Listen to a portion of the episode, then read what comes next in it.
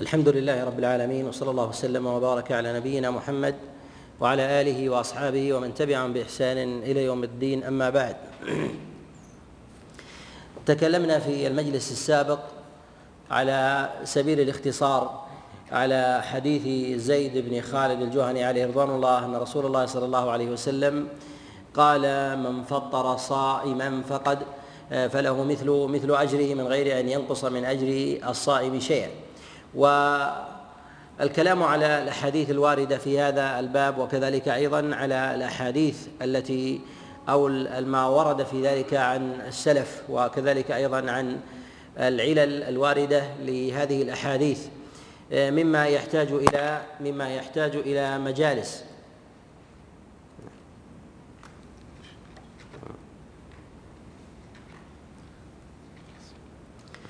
وذلك لتعددها ووفرة طرقها وتنوع مخارجها. فحديث زيد بن خالد الجهني قد رواه الإمام أحمد رحمه الله وكذلك أيضا قد رواه أبو داود والترمذي والنسائي من حديث عطاء عن زيد بن خالد الجهني عن رسول الله صلى الله عليه وسلم. وهذا الحديث قد وقع فيه اختلاف فإنه قد روي على عدة وجوه قد روي على عدة وجوه. من حديث عطاء ووقع فيه اضطراب. وذلك أن الوجه الأول من هذه الوجوه جاء مرفوعا إلى رسول الله صلى الله عليه وسلم وقد رواه عنه جماعة عن عطاء عن زيد بن خالد رواه عبد الملك بن أبي سليمان وكذلك بن جريج ورواه محمد بن عبد الرحمن بن أبي ليلى والحجاج بن أرطاد ويعقوب بن عطاء وغيرهم يروونه عن عطاء عن زيد بن خالد الجهني عن رسول الله صلى الله عليه وسلم مرفوعا. والوجه الثاني قد أخرجه النسائي في كتابه السنن من حديث الحسين المعلم عن عطاء عن عائشة عليها رضوان الله وذلك أنه قد جعله من مسند عائشة لا من مسند زيد بن خالد لا من مسند زيد بن خالد الجهني. ويظهر في هذا الوهم والاضطراب يظهر في هذا الوهم الوهم والاضطراب. وذلك أن أن عطاء لم يسمع لم يسمع من زيد بن خالد الجهني كما ذكر ذلك علي بن المديني رحمه الله وغيره. الوجه الثالث من هذه الوجوه أن هذا الحديث قد جاء جاء موقوفا على زيد بن خالد الجهني عليه رضوان الله. كما رواه عبد الرزاق في كتابه المصنف عن ابن جريج عن عطاء عن زيد بن خالد الجهني موقوفا عليه وذكره بلفظ الاختصار. وذلك أنه قال قال رسول انه قال قال زيد بن خالد الجهني لا لا تجعلوا بيوتكم قبورا فصلوا فيها. ومعلوم أن الحديث بتمام حديث زيد بن خالد الجهني في هو حديث طويل ولكن بعض الرواة يروي وجها ولا يروي الوجه الآخر. وفي بعض هذه الوجوه نكارة.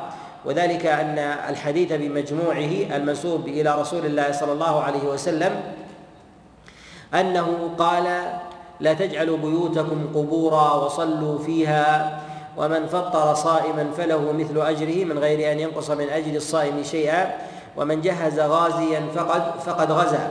وهذه الروايات وهذه الوجوه منهم من يرويه تاما ومنهم من يرويه مختصرا وفي بعض ألفاظ هذا الحديث وفي بعض ألفاظ هذا الحديث نكارة. وذلك أن هذا الحديث وهو الوجه الرابع منه عن ما يرويه بصر بن سعيد عن زيد بن خالد الجهني أن رسول الله صلى الله عليه وسلم قال من جهز غازيا فقد غزا. من جهز غازيا فقد غزا. وهذا الحديث قد أخرجه البخاري ومسلم بهذا بهذا اللفظ ومن هذا الوجه. فالوجه الرابع هو الوجه الصحيح من جهة إسناده وهو الوجه الصحيح أيضا من جهة من جهة متنه فرواه فرواه على على الراجح. وأما بقية ألفاظه فنقول إنها قد جاءت في بعض الوجوه صحيحة من غير هذا الوجه وجاءت في بعض الوجوه أيضا ضعيفة كما كما في حديث تفطير الصائم في حديث زيد بن خالد الجهني وذلك أنه قد جاء من حديث عطاء عن زيد بن خالد وعطاء لم يسمع لم يسمع من زيد بن خالد الجهني. وهنا نقول إن طالب العلم إذا أراد أن يقف على الحديث بتمامه عند تعدد ألفاظه وأحكامه واختلاف أصحاب المصنفات والأبواب والسنن والمجاميع وكذلك أيضا الموطئات الذين يريدون الكتب على الأبواب فإنه ينبغي له ان أن يعمد إلى إلى المسانيد أن يعمد إلى المسانيد. فإن المسانيد تورد الحديث بتمامه تورد الحديث بتمامه بخلاف الكتب التي تصنف على الأبواب. فإنها تورد الشاهد من الحديث المناسب للباب وتختصر ما عداه هنا في إخراج البخاري رحمه الله في كتابه الصحيح من حديث بسر بن سعيد عن زيد بن خالد لفظا من ألفاظ الحديث. هل يعني أن البخاري أورد ما يناسب الباب؟ وهو تجهيز الغازي. ما يناسب الباب وهو تجهيز الغازي. أم أن البخاري رحمه الله أراد أو عمد إلى أو أراد البخاري رحمه الله أن يبين أن الصحيح من هذا الحديث هو هذا هذا اللفظ. نقول إن البخاري رحمه الله يختصر الأحاديث وهذا معروف بمنهجه في كتابه في كتابه الصحيح. وربما قطع الحديث في مواضع متعددة من كتابه. ربما قطع الحديث من مواضع في مواضع متعددة من كتابه من كتابه الصحيح. وربما اختصره فأورد منه ما يناسب الباب. فهل نقول إنما تركه البخاري البخاري الصحيح؟ نقول لو كان الحديث عند البخاري مخرجا بنفس الإسناد خارج البخاري لأمكن القول القول به لأمكن القول أن البخاري تركه لعدم مناسبة الباب فأورد الشاهد منه.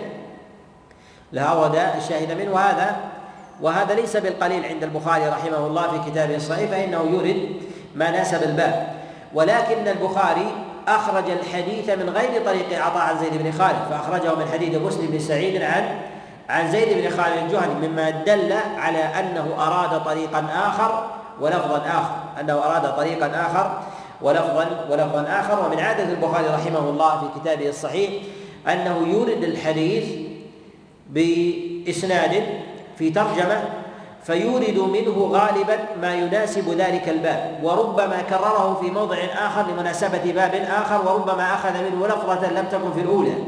فيظن الناظر في ذلك أن آه أن الحديث الأول يختلف عن الحديث الثاني وهما وهما واحد. ولهذا نقول إن ظاهر صنيع البخاري إعلان الحديث عطاء عن زيد بن خالد الجهني لأنه أخرجه من غير طريقه.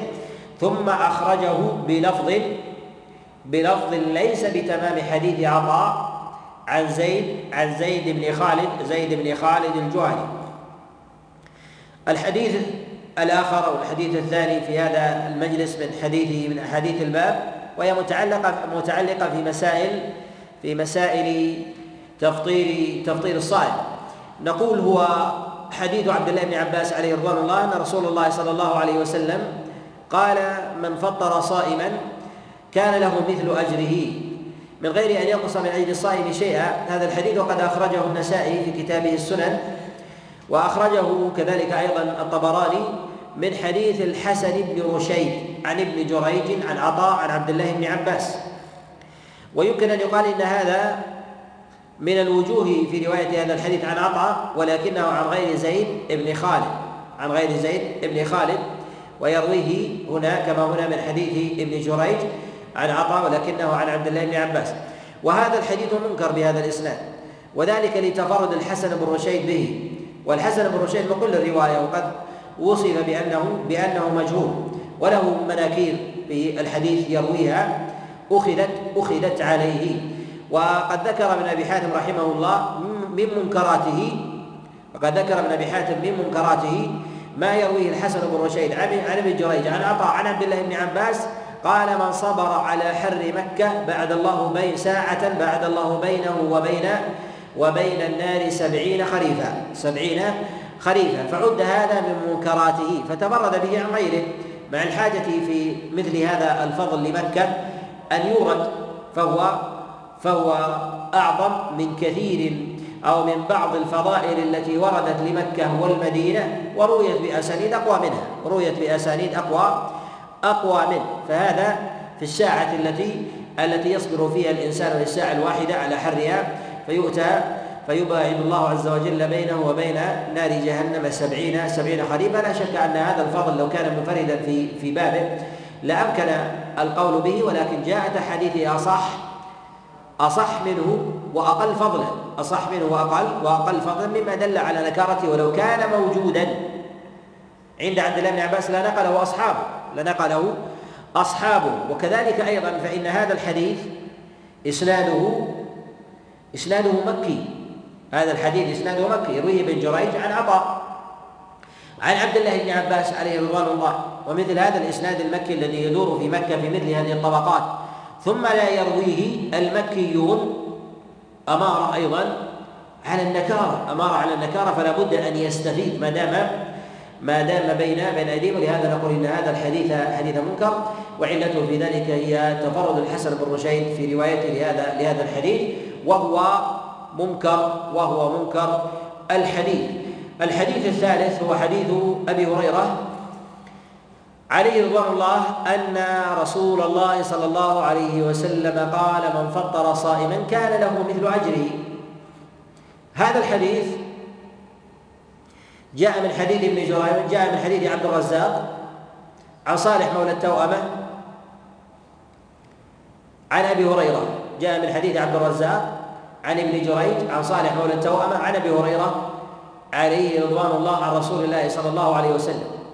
وهذا أيضا من مخارج أيضا من وجوه رواية الحديث عن ابن جريج. فإن ابن جريج نجد أنه قد روى هذه الأحاديث السابقة قد روى حديث زيد بن خالد الجهني بالوجوه الواردة وقد تبع عليه. وكذلك روى حديث عبد الله بن عباس عليه رضوان الله الذي يرويه عن عطاء عن عبد الله بن عباس وروى هنا حديث أبي هريرة ويرويه عن عبد الرزاق عن ابن جريج عن صالح مولى التوأمة عن أبي هريرة عليه رضوان الله. وهذا الحديث جاء من حديث عبد الرزاق عن ابن جريج وأخرجه عنه البيهقي أخرجه عنه عنه البيهقي.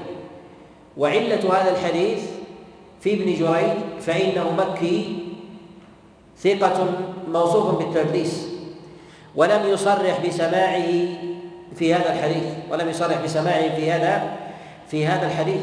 ثم أيضا وقع اضطراب في هذا الحديث في رفعه ووقفه في رفعه ووقفه. فإن هذا الحديث قد جاء عند البيهقي عن عبد الرزاق عن ابن جريج عن صالح مولى التوأمة عن أبي هريرة مرفوعا. وجاء عند عبد الرزاق في كتابه المصنف عن ابن جريج عن صالح مولى توأمة عن عبد عن عن أبي هريرة عليه رضوان الله موقوفا من قوله موقوفا من قوله. وكلاهما فيهما ذات العلة وهي تدليس ابن جريج. وابن جريج مدلس. وله أشياخ من الضعفاء يروي عنهم ويكتم حديث ويكتم أسماءهم ويكتم أسماءهم فهو يدلس على الضعفاء. ولهذا يحترز في عدم تصريحه بالسماع يحترز في عدم تصريحه بالسماع إلا من أكثر عنهم من الرواة من شيوخه وأكثر المجالسة لهم إذا كان عالما بحديثهم والمتن في ذلك مستقيم فإن هذا مما مما يقبل مما يقبل ويحمل عند عند الأئمة. وقد ذكر العقيلي رحمه الله أن التدليس في ذلك أن ابن جريج يروي هذا الحديث عن إبراهيم ابن محمد. وهو وهو ضعيف كما لا يخفى. قال يروي ابن جريج هذا الحديث عن إبراهيم بن محمد. ولم يسمه ولم ولم يسمه. وهذا هذا مضعف لهذا الحديث وهذا مضعف لهذا الحديث بل يجعل هذا الحديث أيضا لا يعتد به حتى في أبواب حتى في أبواب الشواهد حتى في أبواب الشواهد. الحديث الرابع هو حديث عائشة عليها رضوان الله بمثل هذه الأحاديث أن حديث عائشة عليه رضوان الله أن رسول الله صلى الله عليه وسلم قال من فطر صائما فله مثل مثل أجره من غير أن ينقص من أجوره من من أجل الصائم شيئا. هذا الحديث قد أخرجه الطبراني من حديث الحكم ابن عبد الله الأيلي عن ابن شهاب الزهري عن سعيد بن المسيب عن عائشة عن رسول الله صلى الله عليه وسلم. وهذا الحديث حديث منكر. وهذا الحديث حديث منكر. تفرد به الحكم ابن عبد الله الأيلي وهو متروك الحديث. بل قد اتهم بالكذب بل قد اتهم بالكذب. ترك حديثه عبد الله بن مبارك واتهمه الإمام أحمد رحمه الله وتركه جماعة كيحيى بن معين وغيره. وتفرد بهذا الحديث عن ابن شهاب الزهري عن سعيد بن المسيب عن عائشة عليه رضوان الله عن رسول الله صلى الله عليه وسلم. ومن علل هذا الحديث أن هذا الحديث يروى من حديث ابن شهاب عن سعيد عن زيد بن خالد. ومعلوم أن ابن شهاب إمام الرواية في المدينة في زمانه وله أصحاب كبار يروون عنه حديثه. كذلك يروي هذا الحديث عن سعيد بن المسيب ومثل هذا لا بد أن يدور عند أصحابه ومثل هذا لا بد أن يدور عند عند أصحابهم. فتفرد الحكم بن عبد الله الأيلي بهذا الحديث عن ابن شهاب أيضا مما يستنكر. فكيف بمتروك أن ينفرد بمثل هذا الحديث عن مثل ابن شهاب الزهري؟ فهذا فهذا من وجوه الرد الشديدة لمثل هذا الحديث. بل لو كان الحكم أبن عبد الله الأيلي صدوقا لكان هذا موجبا لرد حديثه كيف وهو وهو متروك كيف وهو وهو متروك. ولهذا نقول إن إن حديثه في هذا إن حديثه في هذا الباب أيضا منكر. وأيضا فإن هذا الحديث مما تفرد بإخراجه الطبراني عن أصحاب الأصول عن أصحاب الأصول. كالصحيحين والسنن الأربع والدارمي ومسند الإمام أحمد فإنهم لم يخرجوا هذا الحديث لم يخرجوا هذا الحديث مع أنه من أبصر الناس بحديث أهل المدينة من أبصر الناس بحديث أهل المدينة وإسناد هذا الحديث مدني وإسناد هذا الحديث مدني في رواية عائشة وكذلك سعيد بن المسيب وكذلك ابن شهاب الزهري وهؤلاء مدنيون وهؤلاء مدنيون. فالحديث قد مر بطبقات متعددة في المدينة ولم يروه الأئمة وأصحاب المسانيد المشهورة الذين عرفوا أحاديث الرواة فيها فكان ذلك أيضا أمارة على النكارة. والطبراني رحمه الله يورد الغرائب والمفاريد على سبيل القصد على سبيل القصد وذلك حصرا لها وجمعا لها حتى لا يغتر بها فيظن أنها من مخارج الحديث فيظن أنها من مخارج الحديث الأخرى المحفوظة ف فإما أن تعد متابعة أو تعد معنى من المعاني فيؤخذ بها لهذا نقول إن هذا الحديث أيضا حديث منكر ووجوده كعدمه وجوده كعدمه. الحديث الخامس هو حديث عبد الله بن مسعود عليه رضوان الله. فذكر نحوا من من الحديث السابقة. قد أخرجه الحسن الخلال من حديث بهلول بن عبيد عن حماد عن إبراهيم. عن عبد الله بن مسعود. عن علقمة عن عبد الله بن مسعود. وهذا الحديث هو خاتمة حديث الباب خاتمة أحاديث الباب وثمة أحاديث داخلة في دائرة الوضع. لا لا نوردها داخلة في دائرة الوضع لا لا نوردها هذا الحديث تفرد به بهلول بن عبيد وهو متروك وضعيف الحديث جدا.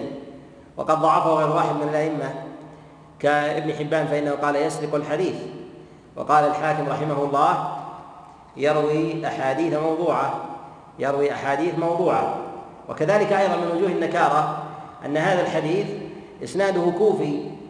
هذا الحديث كوفي فعبد الله وأصحابه كعلقمة وأصحابه كإبراهيم وحماد. هؤلاء كوفيون. هؤلاء كوفيون. هل يحمل بمثل الوضاع أو المتروك أن ينفرد عن مثل عن أصحاب عبد الله بن مسعود عليه رضوان الله بمثل هذا؟ لا لا يقال به أن هذا ممكن لأنه لو كان لنقله الرواة وفي مكة وفي الكوفة من أئمة الحفظ والرواية ما هم أكثر الناس أكثر الناس نقلا وحفظا وضبطا. فإذا كان عند علقمة فنقول إنه يحتمل أن يتفرد به إبراهيم لكن أن يكون عند إبراهيم بمثل هذا المعنى ويتفرد به حماد أيضا مما يحتاج إلى نظر. والمراد بحماد هنا هو حماد بن أبي سليمان. المراد بحماد هنا وحماد بن أبي سليمان هو من أئمة من أئمة الكوفة في الرأي لكنه ضعيف في حفظه ضعيف في حفظه والسبب في هذا السبب في هذا مع كثرة فقهه ودرايته أنه اهتم بالرأي وأكثر فيه وأكثر فيه. وأهل الكوفة وتقدم الإشارة معنا أيضا في عدة مجالس أن أهل الكوفة يشتهرون بالرأي والفقه ولكن لا يشتهرون ولكن لا يشتهرون بالحفظ والضبط كأهل الحجاز. وكذلك كأهل البصرة.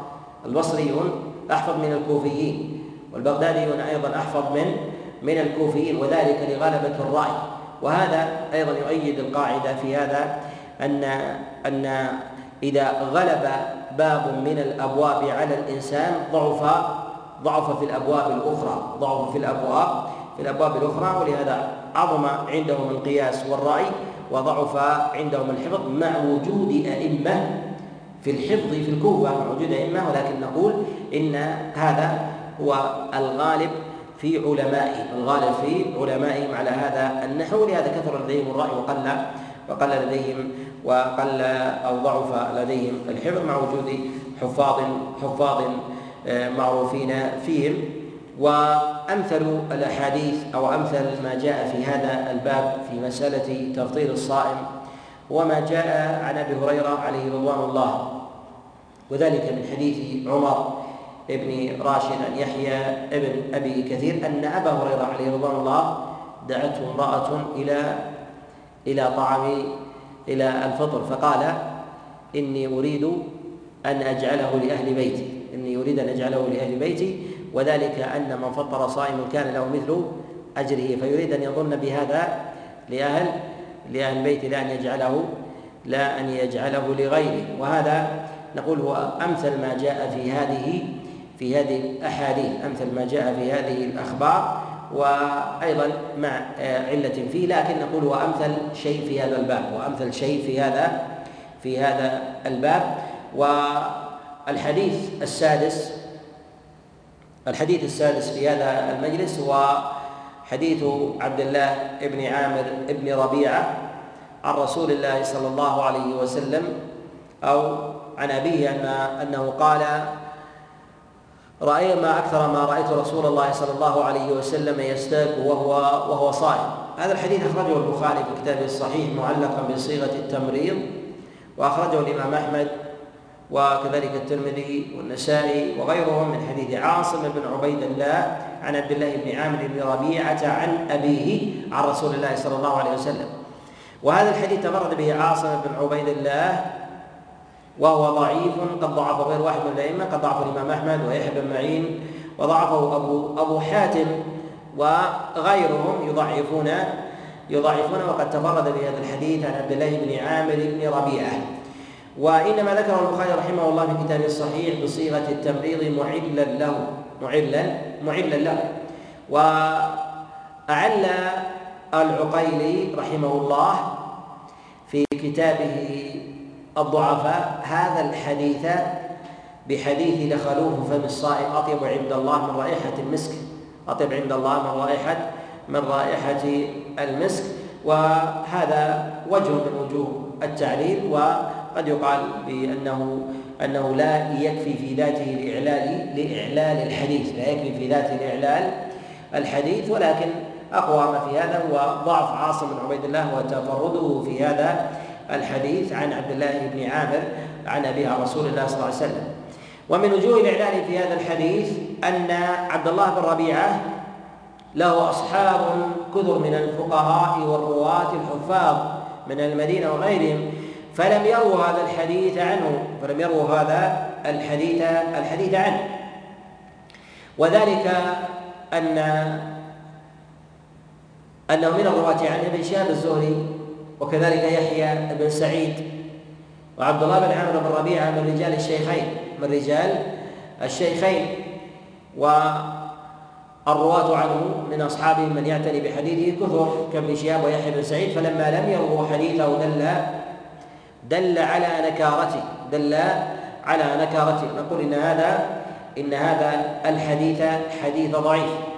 الحديث السابع وحديث أنس بن مالك عليه رضوان الله أن رسول الله صلى الله عليه وسلم كان يفطر على رطبات فإذا لم يجد فعلى تمرات فإن لم يجد حسى حسوات من ماء.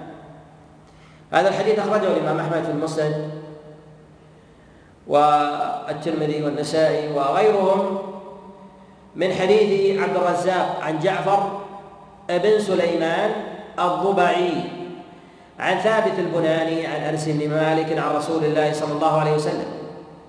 وهذا الحديث في تفرد جعفر بن سليمان به وتفرد عبد الرزاق بهذا الحديث عن جعفر بن سليمان هو محل الإعلال عند النقاد ومحل الإعلال عند النقاد. يقول أبو حاتم وأبو زرعة عليهما رحمة الله لم يروه عن جعفر بن سليمان إلا عبد الرزاق وما ندري من أين جاء به. من يعرف موضع العلة؟ نعم عبد الرزاق إمام. من؟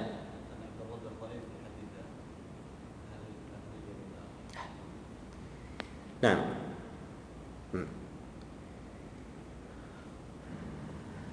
جعفر بن سليمان الضبعي. من أين؟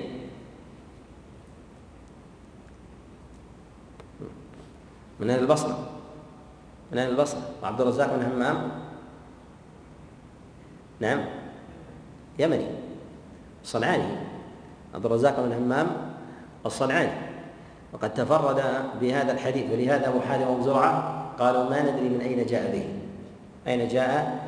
جاء به. لأن هذا الحديث في البصرة. أن هذا الحديث في البصرة فلم يروي أهل البصرة. وفجأة يظهر في اليمن. هذا أمر على النكارة. أمر على النكارة. ولهذا عامة النقاد على إنكار هذا الحديث يعني الأوائل على إنكار هذا الحديث لأنه لا يعرف لا يعرف عن جعفر بن سليمان إلا من حديث عبد الرزاق. مع أن جعفر بن سليمان الضبعي ثقة.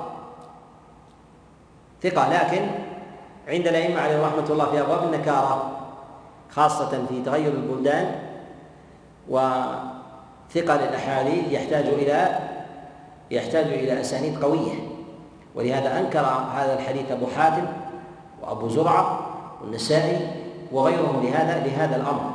وطالب العلم حينما ينظر في حديث من الحديث وينظر في الرواة مجردا عن العلل التي تكون بين الرواة يقوم بتصحيح الحديث. إذا نظرت إلى عبد الرزاق تجد أنه إمام. وجعفر بن سليمان أيضا ثقة. وثابت البناني أيضا ثقة. عن أنس بن مالك الصحابي الجليل يقول بتصحيح الحديث. ولهذا تجد عامة المتأخرين على على صحته عامة المتأخرين على صحة الحديث والصواب فيه والصواب فيه أنه معلوم الصواب أنه أنه معلوم. ومن وجوه العلل في هذا الحديث أيضا علل متنية وهو ما يتعلق بأمر الترتيب بين الرطب وبين التمر. بين الرطب وبين التمر. والأحاديث الواردة في هذا النبي عليه الصلاة والسلام كان يفطر على تمر عامة لا تفرق بين هذا وهذا وإن كان من جهة التفضيل في طبائع الناس وكذلك أيضا ما يذكره أهل الطب في الرطب يقدم على غيره ونحو ذلك لكن نقول إن قوله ذلك أن النبي عليه الصلاة والسلام كان يفطر على رطبات فإن لم يجد على تمرات يعني لزوم السنة. فالتعبد شيء والتفضيل والاستحسان شيء. فالتعبد شيء والاستحسان شيء. ولهذا قد يقول الإنسان أستحسن أو يستحسن أن يفعل الإنسان كذا. ولكن السنية السنية تحتاج إلى دليل تحتاج إلى دليل. ثبوت أن النبي عليه الصلاة والسلام يفطر على تمر هذا مما لا خلاف فيه أن مما لا خلاف فيه وعليه جرى عمل الصحابة عليهم رضوان الله في الفطر على التمر الفطر على التمر. وهنا في في في هذا الحديث في تقديم الرطب على التمر وتقديم لأحد أجناس التمر على أحد أجناس التمر على على بعضها وهذا أيضا يحتاج إلى يحتاج إلى إلى دليل. والنبي عليه الصلاة والسلام ثبت أنه أفطر على تمر وثبت أنه أفطر على لبن. ثبت أنه أفطر على لبن كما جاء في حديث في حديث أم سلمة في الصحيح. و نقول أن الفطرة يكون على التمر إذا لم يجد فيكون على على اللبن أو يكون على على الماء. وجاء في حديث حميد عن أنس بن مالك قال ما رأيت رسول الله صلى الله عليه وسلم صلى المغرب قبل أن يفطر يعني أن النبي عليه الصلاة والسلام يفطر قبل صلاة المغرب وهذا مقتضى التعجيل وهذا مقتضى التعجيل عن آه، عن رسول الله صلى الله عليه وسلم وذلك هو التبكير. والفطر على التمر آه، نجد أنه أيضا عمل الصحابة عليهم رضوان الله تعالى جاء عن بعض الصحابة انه كان يفطر على لبن كما جاء عن عمر بن الخطاب عليه رضوان الله فيما رواه ابن حزم في كتابه المحلى. وجاء على بعضهم أنهم كانوا يفطرون على مسر أو على تمر كما جاء في حديث كما جاء في حديث أم موسى قالت كانوا يفطرون على مسر أو على تمر أو على أو على تمر.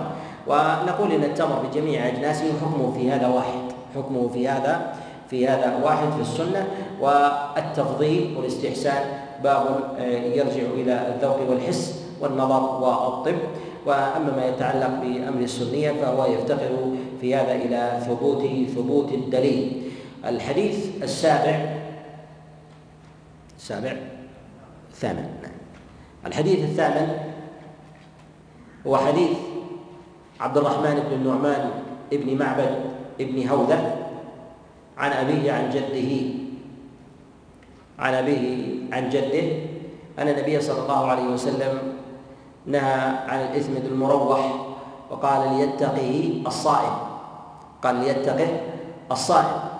وهذا الحديث أخرجه الإمام أحمد وكذلك أيضا الترمذي وغيرهم من حديث عبد الرحمن ابن النعمان بن معبد بن هوذة. وهذا الحديث أيضا معلول بعلل أول هذه العلل أن هذا الحديث تفرد به عبد الرحمن ابن النعمان وله مفاريد تستنكر ووالده ووالده مجهول ووالده مجهول. وكذلك أيضا فإن في هذا الحديث أيضا علة متنية. ذلك كان النبي صلى الله عليه وسلم النبي صلى الله عليه وسلم قال ليتقه الصائم ليتقه الصائم هنا ذكرنا المتن نحن. ماذا؟ لا. أمر بالإثم المروح وقال ليتقي الصائم. أمر بالإثم المروح وقال ليتقي الصائم وليس نهى. أمر بالإثم المروح وقال ليتقي الصائم. وهذا الحديث معلوم بعلل. من علل المتنية في هذا هي النكارة بالآمر بالإثم المروح. والنكارة أيضا النهي عن الصائم نهي عن النهي عن الصائم عن نهي الصائم عن الاثم المروح ومعلوم أن النهي في مثل هذا يحتاج إلى دليل أقوى من المنهيات الأخرى المتعلقة بالصائم.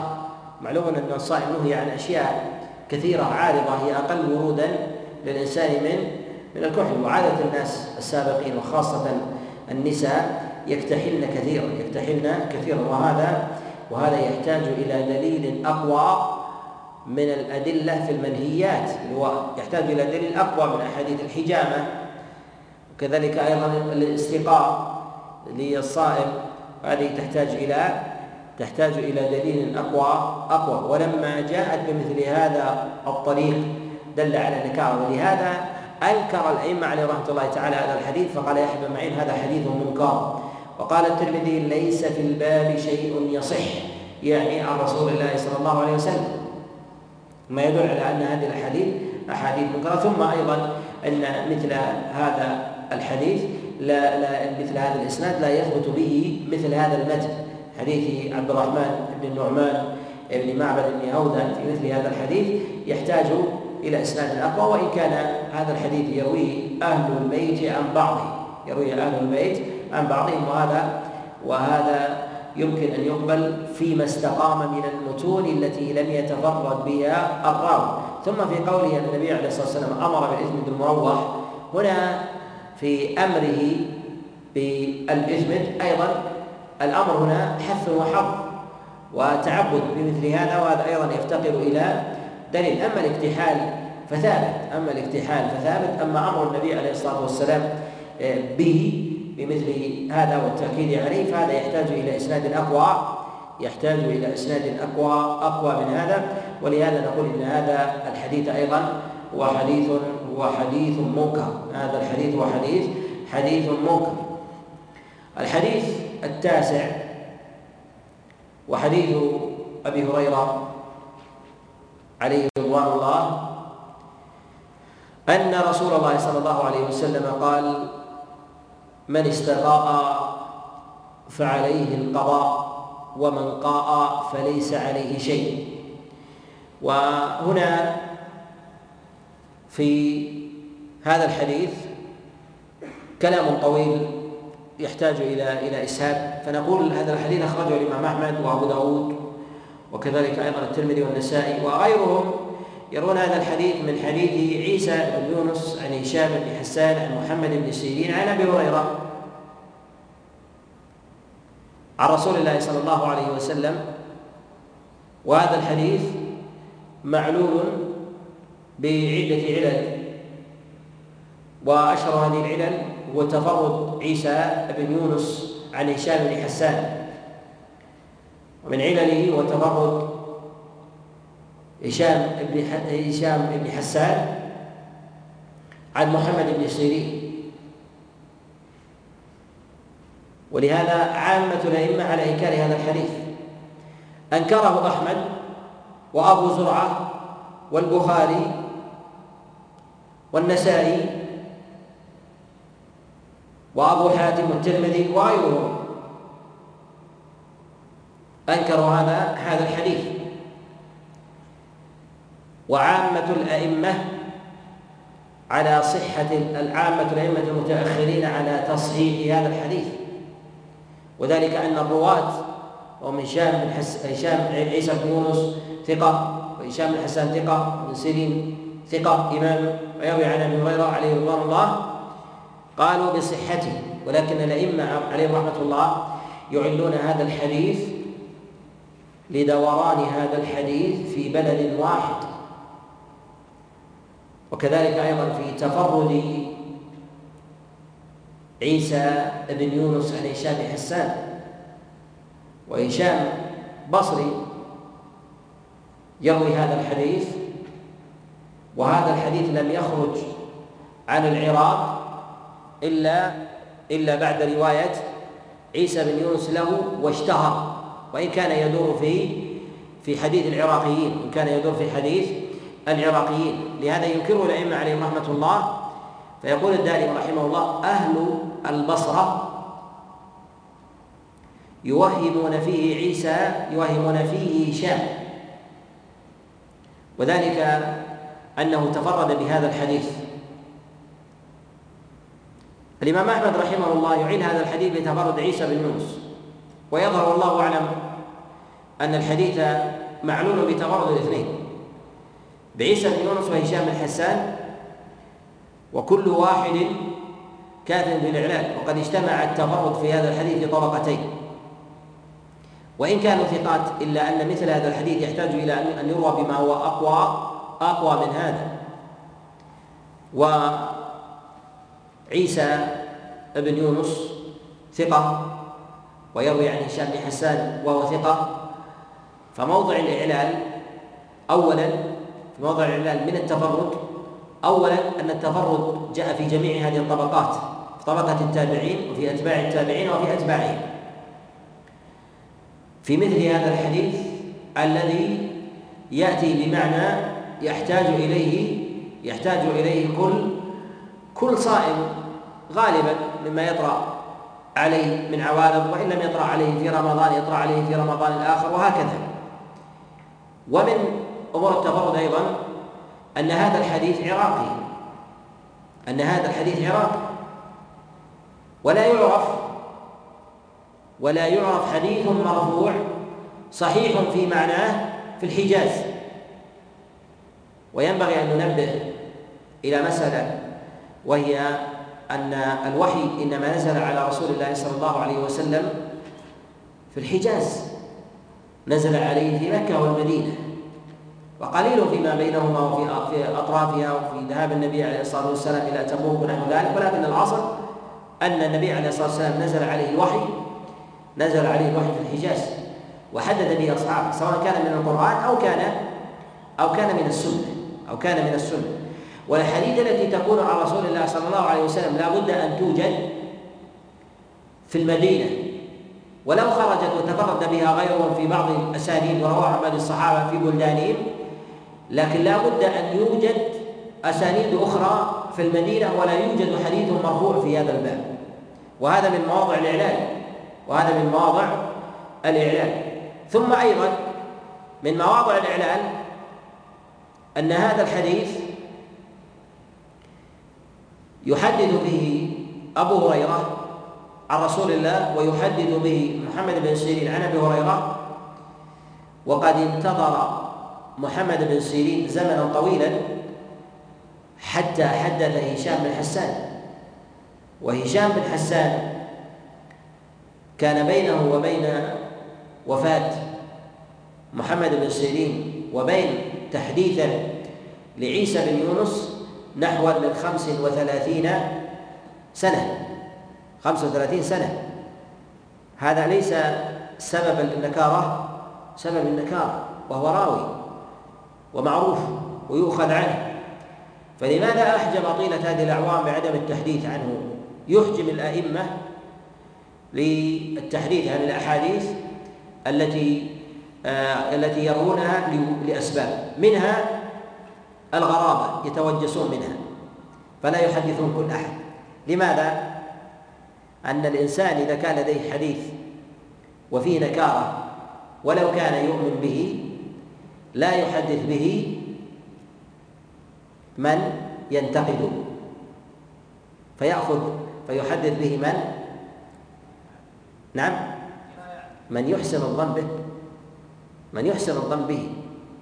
ولهذا لم يحدث به ابن سيرين إلا هشام بن حسان.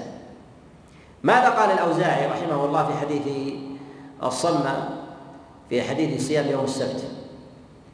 يقول ما زلت أكتمه حتى خرج في الناس. يعني لا أدري من خرج.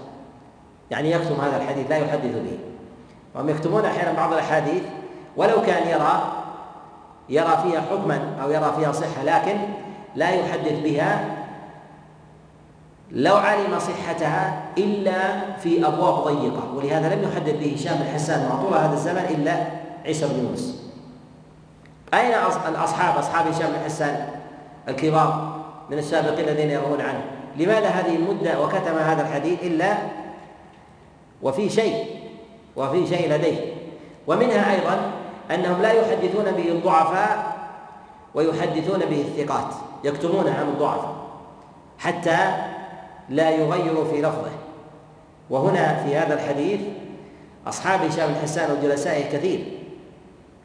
فلما كتم هذا الحديث دل أنه كتمه عن الثقات كتمه عن الثقات لماذا لتفرده وخاصة أهل الآفاق ومن تبصر في أمور حديث البلدان مثلا كالكوفة والبصرة وبغداد وغير ذلك الكوفة يجد أنهم يكتمون حديثهم عن الحجازيين لماذا؟ لماذا؟ يكتمون حديثهم عن الحجازيين محل الوحي واضح؟ شو السبب؟ عقلا معروف نعم لا بيقولون أنت منين تجيب الحديث؟ نعم لا يقول الحديث عندنا الحديث تطلع من المدينة منين جايب الحديث هذا؟ وهذا أمارة على النكارة ولهذا قاعدة أي حديث يوجد في غير الحجاز. يوجد في غير الحجاز. وليس له سند في الحجاز صحيح يستغنون به. وليس أيضا عليه عملهم فهو منكر. انظروا إلى هذين القيدين واضبطوهما في أبواب العلل حتى لو صح الإسناد عندك حتى لو صح الإسناد. أنا أتكلم على مسائل العبادات. على مسائل الأحكام. لا نتكلم على مسائل الأخبار أمور الفضائل والبلدان وغير ذلك هذه أشياء أخرى. نتكلم على ما ما يمس عمل الناس. كل حديث يرويه أهل الافاق العراق الشام خراسان مصر وغيرها يروون حديثا من الأحاديث ولا يوجد له اسناد في الحجاز ولا عمل. ولا عمل. فهذا أمارة على نكارته أمارة على نكارته لأن مخارج الأحاديث ولهذا بعض تجد بعض الأئمة عليهم رحمة الله كشعبة بن الحجاج وغيره إذا سمع حديث عند أهل بلد من البلدان يختبر يختبر هذا الحديث المدينة هل هو في المدينة دخل أو لم يدخل؟ إذا وجده دخل في المدينة وله أسانيد وعمل قبل هذا الحديث وأخذه على ظاهره وإذا لم يجد اتهم الراوي اتهم الراوي وربما حاسبه. وقال من من أين أتيت؟ بهذا الحديث. وقد ذكر بعض الأئمة عن شعبة رحمه الله أنه حدث بحديث من الأحاديث من الأمور المستنكرة. فقال وليس في المدينة؟ قال أرني رجليك. لماذا قال أرني رجليك؟ يعني الشيطان. شوف رجليك رجلين الآدمي ولا الشيطان؟ الشيطان هو الذي يكذب. هو الذي الذي يكذب فهذا أيضا من هذه القرائن من أمور العلل التي ينبغي ينبغي أن تضبط ثم هذه المسألة نعم. نعم. نعم. نعم لابد. لابد. قد يكون في الحجاز عليه العمل. عليه العمل. فهذا نقول آه، أن هذا مثل هذا الحديث ممكن ان أن يغتفر آه، في تفرد بعض البلدان. لماذا؟ لأن أهل أو العمل أو أهل المدينة اكتفوا بالعمل عندهم اكتفوا بالعمل بالعمل عندهم. ومضى عليه عملهم فاغتفر من هذا من هذا الوجه. ثم أيضا في هذه المسألة وهي مسألة القي للصائم نقول هذه من مواضع الخلاف عند السلف من مواضع الخلاف عند السلف. ولا يثبت في هذا عن أصحاب رسول الله صلى الله عليه وسلم خبر إلا عن اثنين في هذه المسألة. أولهما عن عبد الله بن عمر عليه رضوان الله فيما رواه مالك الموطا عن نافع عن عبد الله بن عمر أنه قال من استقاء فعليه القضاء ومن قاء فلا شيء عليه. يعني عمل بظاهر هذا الحديث. الأثر الثاني وعن أبي هريرة يخالف ما جاء عن عبد الله بن عمر. يرويه عمر بن الحكم بن ثوبان عن أبي هريرة أنه سئل عن الصائم يستقي فقال الفطر مما دخل لا مما خرج. وجاء في ذلك آثار ضعيفة. عن علي بن أبي طالب جاء كما جاء في حديث أبي إسحاق عن الحارث الأعور. عن علي بن أبي طالب عليه رضوان الله أنه فرق بين المستقيء والقائم. وجاء ذلك عن عبد الله بن عباس من حديث الضحاك عن عبد الله بن عباس التفريق. وهذان أثران ضعيفان. وهذان اثران أثران ضعيفان. وهنا إذا قلنا بنكاره الحديث المرفوع واختلاف الصحابة عليهم رضوان الله في هذا فنقول إن هذه المسألة هي من مسائل الاجتهاد. هناك من يحكي الاتفاق في مسألة القي في مسألة القي أن العلماء أجمعوا على هذا وفي هذا الإجماع نظر. ويكفي في هذا في صحته عن أبي هريرة عليه رضوان الله أنه لم يفرق بين بين الحالين بين من استقاء ومن قام وأن الفطر في ذلك فيما دخل إلى جوف الإنسان لا إلى ما خرج منه. وهذا الذي مال إليه البخاري رحمه الله في كتابه الصحيح. وهذا هو الأظهر. وهذا هو الأظهر. وظهور ذلك أن الأصل فيما دخل إلى جوف الإنسان الفطر ولو لم ينص عليه في الدليل ولو لم ينص عليه عليه في الدليل. وما خرج من من الإنسان الأصل فيه أنه ليس بمفطر إلا إذا دل عليه الدليل. كمسألة الحجامة ذلك لحديث الشداد وغيرها. وأما بالنسبة للقيد فهو على الأصل في الفطر أو على الأصل في عدم الفطر؟ على الأصل في عدم الفطر. ولهذا الأرجح هو قول أبي هريرة أو قول عبد الله بن عمر. الأرجح قول أبي هريرة. الأرجح قول قول أبي هريرة. وأما ما جاء عن عبد الله بن عمر عليه رضوان الله تعالى فهو اجتهاد فهو اجتهاد منه. فهو اجتهاد اجتهاد منه ونقول ما اختلف أصحاب رسول الله صلى الله عليه وسلم في مسألة من المسائل. فنقول إن هذه المسألة هي من مسائل الخلاف ولكن أرجع في هذا. ولكن نؤكد على أن حكاية الإجماع في ذلك فيها نظر على أن حكاية الإجماع حكاية الاتفاق على أن من استقاء فإنه يفطر ومن قاء فإنه لا يفطر. أن هذا الاتفاق فيه نظر وذلك لثبوت الخلاف في هذا عن أصحاب رسول الله صلى الله عليه وسلم ثم إن هذا القول هو ناقل عن الأصل ناقل عن الأصل والأصل البقاء على هذا الأصل حتى يثبت في ذلك حتى يثبت في هذا دليل وهذا على ما تقدم هو الذي ورد عن أبي هريرة عليه رضوان الله. وفي هذا السياق مما يدل على نكارة هذا الحديث كلام ذكرناه ضمنا وما ذكرناه نصا. من الذي خالف؟ في هذا الحديث من الصحابة. ومن راوي الحديث؟ راوي الحديث أبو هريرة. راوي الحديث أبو هريرة.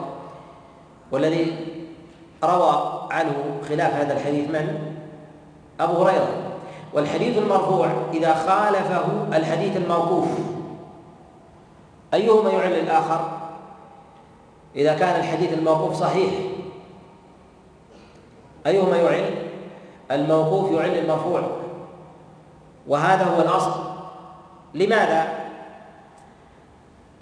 لأن الوقف قطعا أنه أنه بعد نقل المرفوع وأن الوقف متأخر وأنه لو قيل بصحة هذا المرفوع عن رسول الله صلى الله عليه وسلم عنده لقال به ولا يمكن أن يكون أفتى بالحديث ثم روى الحديث بعد ذلك.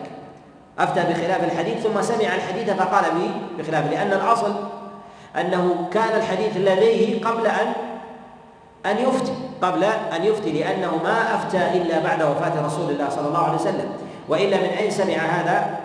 سمع هذا الحديث. سمع الحديث من رسول الله ثم أفتى بتلك الفتوى. ولما أفتى بهذا الحديث على خلاف ما روى دل على ضعف ما رواه وثمة قاعدة يذكرها الفقهاء أن العبرة بما رواه الراوي لا بما رآه وهذه تخالف منهج النقاد في الإعلان أن العبرة بما رآه الراوي بما رآه الراوي. لماذا قلنا هذا؟ هل هو تقديم للرأي على الحديث؟ نقول لا.